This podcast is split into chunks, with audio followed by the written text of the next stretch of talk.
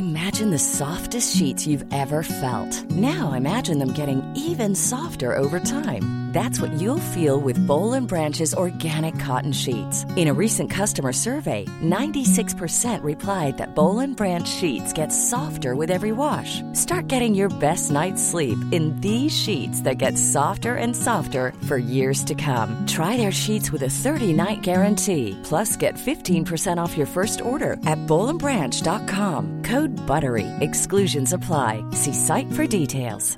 Hey, I'm Ryan Reynolds. Recently, I asked Mint Mobile's legal team if big wireless companies are allowed to raise prices due to inflation. They said yes. And then when I asked if raising prices technically violates those onerous two year contracts, they said, what the f*** are you talking about, you insane Hollywood ass f- So to recap, we're cutting the price of Mint Unlimited from thirty dollars a month to just fifteen dollars a month. Give it a try at mintmobile.com slash switch. forty-five dollars up front for three months plus taxes and fees. Promo rate for new customers for limited time. Unlimited more than forty gigabytes per month. Slows full terms at mint mobile dot com. In this weird little universe we call professional wrestling, there are plenty of valid reasons for performers to not be particularly fond of one another. Be it Bret Hart relentlessly burying Bill Goldberg for ruining his career, the hordes of W W E wrestlers Vince McMahon released in the middle of a global health crisis, or people just disliking Ryback for being Ryback. All of these make perfect sense. The stuff we're going to talk about today? Not so much. I'm Andy from What Culture Wrestling, and here are the ten dumbest reasons wrestlers hate each other for real. Number ten, Cody Rhodes and Drew Gulak. A pizza party. Pizza discourse can be pretty fiery online, but in reality, the whole thing is entirely pointless. Like what you like, order what you enjoy, and remember that pineapple is always wrong. Cody Rhodes and Drew Gulak at least briefly had their own personal relationship sliced up in the presence of some pizza at a merch table in twenty sixteen. Rather, as Cody unpacked on Busted Open Radio the following May, Gulak allegedly got upset over Rhodes throwing a pizza party during an Evolve event that both men were working. It was Johnny Gargano's last show with the promotion, and according to Cody, Drew looked at him from his merch table, became frustrated and jealous, and got upset for the pizza on Cody's table taking people away from Drew's, which didn't have pizza on it. I mean, fair play, if you ask me. Gulak apparently asked Cody, so that's what you need to get over, before walking away in a complete huff. And Cody said at the time as well that he would frequently text Ethan Page just to tell him how much he thinks Drew Gulak sucks. Number nine, A J Styles and Batista dissing T N A. Having operated almost entirely within the W W E bubble for his entire wrestling career, it's actually quite understandable that when asked about T N A as a viable opposition in two thousand five, Batista was critical, isolating the work of A J Styles in his eyes as not wrestling. That's a pretty mental statement, given that A J is kind of one of the best wrestlers ever, but Styles did fire back, saying, and I quote, "I think it's funny that a guy who takes a bump and tears his back tells me that I don't know how to wrestle." The moral here is that there is more than one type of wrestling, and all of them are totally viable and good, to be honest, apart from Ryback's type of wrestling. That's the opposite. Number eight, the W W E roster and Mark Mero.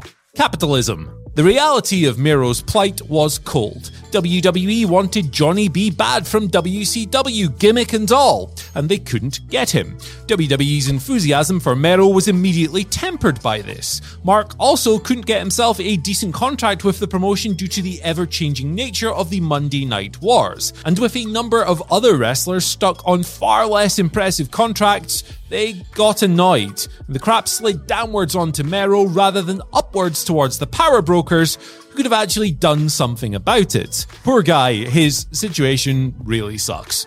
Number seven, Brian Pillman and The Undertaker. Macho bullshit.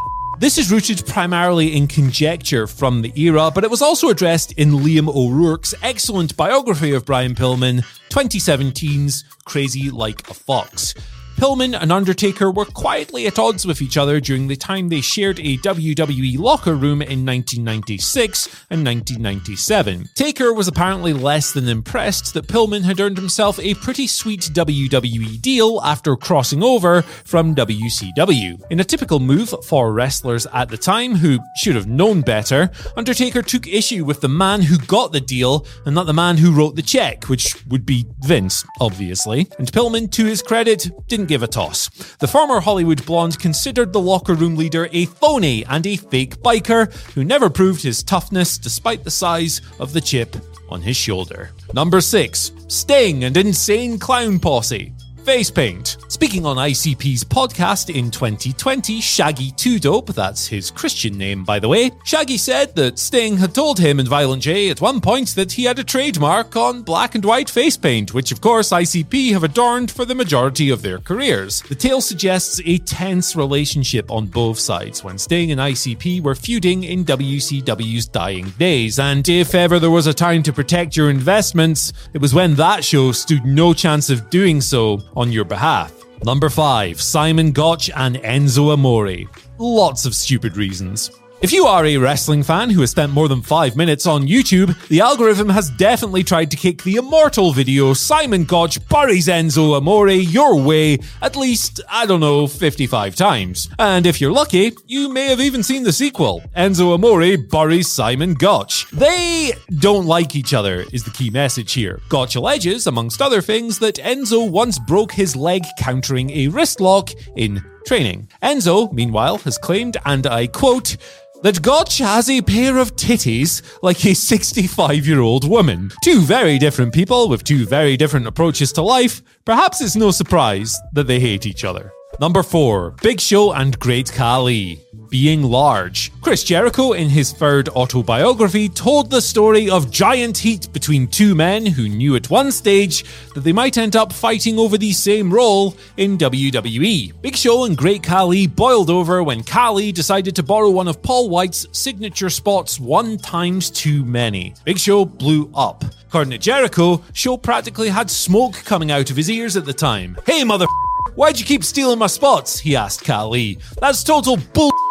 And you need to stop it right now." Big Show threw the first punch, rocking Khali backwards. And with the opening shots fired, the floodgates opened until Show took a wild swing, fell over a chair, and hit the floor with Khali landing on top of him. The fight was over in the most hilarious and kind of pathetic way imaginable, and Show still insists that he lost because Khali landed on him. Number three. Curtis Axel and Conan. Charisma. A feud that started in twenty thirteen came back around in twenty twenty-two, when Conan doubled down on a long-standing critique of Curtis Axel on his podcast, K one hundred. "I said that he has no charisma, which he didn't," said Conan. "And I didn't see much of his dad's talent in him.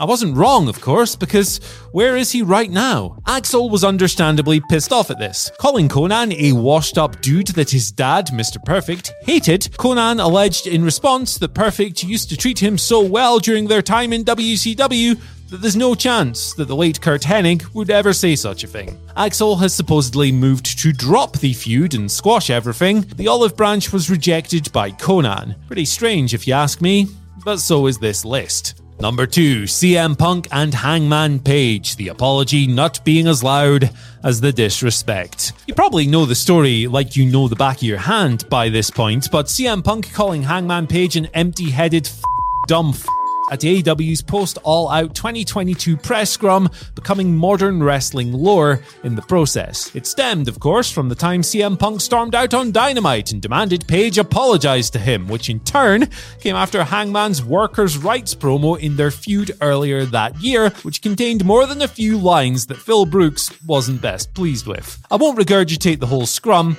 but this part of the dispute in particular always struck me as something that two grown adults should probably have sat down, had a conversation, conversation about and figured out several months before it got to this point. And at number one, C M Punk and the Elite. The inability to manage a target. I mean, not to start a culture war or anything, but if I'm going to mention Hangman Page and C M Punk, I kind of have to bring up the Elite as well. Punk's full-on verbal assault of the Elite at the all-out press conference seemingly provoked Kenny Omega and the Young Bucks into approaching him in his locker room. Punk felt threatened, allegedly. A fight broke out, allegedly. Punk threw the first punch, allegedly, and everybody involved was served an indefinite suspension, definitely.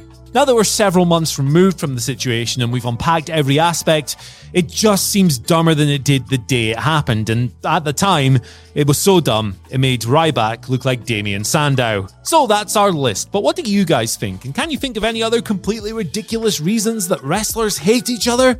Let us know in the comment section below. After that, don't forget to like, share, subscribe, and ring the bell for notifications. Then you can follow us on Twitter at WhatCultureWWE and myself at Andy H. Murray. The H stands for hate. Don't do it. It's silly. Bye! Hey, it's Danny Pellegrino from Everything Iconic.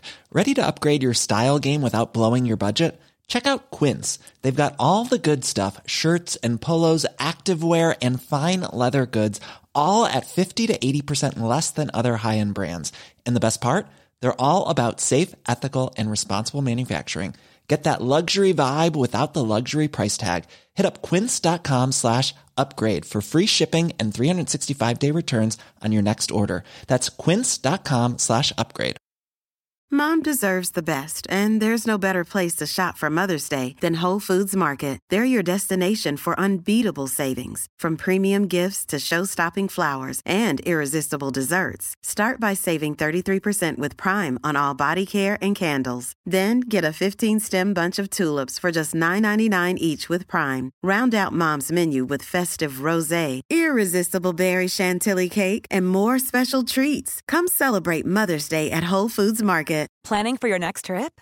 Elevate your travel style with Quince. Quince has all the jet-setting essentials you'll want for your next getaway, like European linen, premium luggage options, buttery soft Italian leather bags, and so much more. And is all priced at fifty to eighty percent less than similar brands. Plus, Quince only works with factories that use safe and ethical manufacturing practices. Pack your bags with high-quality essentials you'll be wearing for vacations to come with Quince. Go to quince.com slash pack for free shipping and three sixty-five day returns.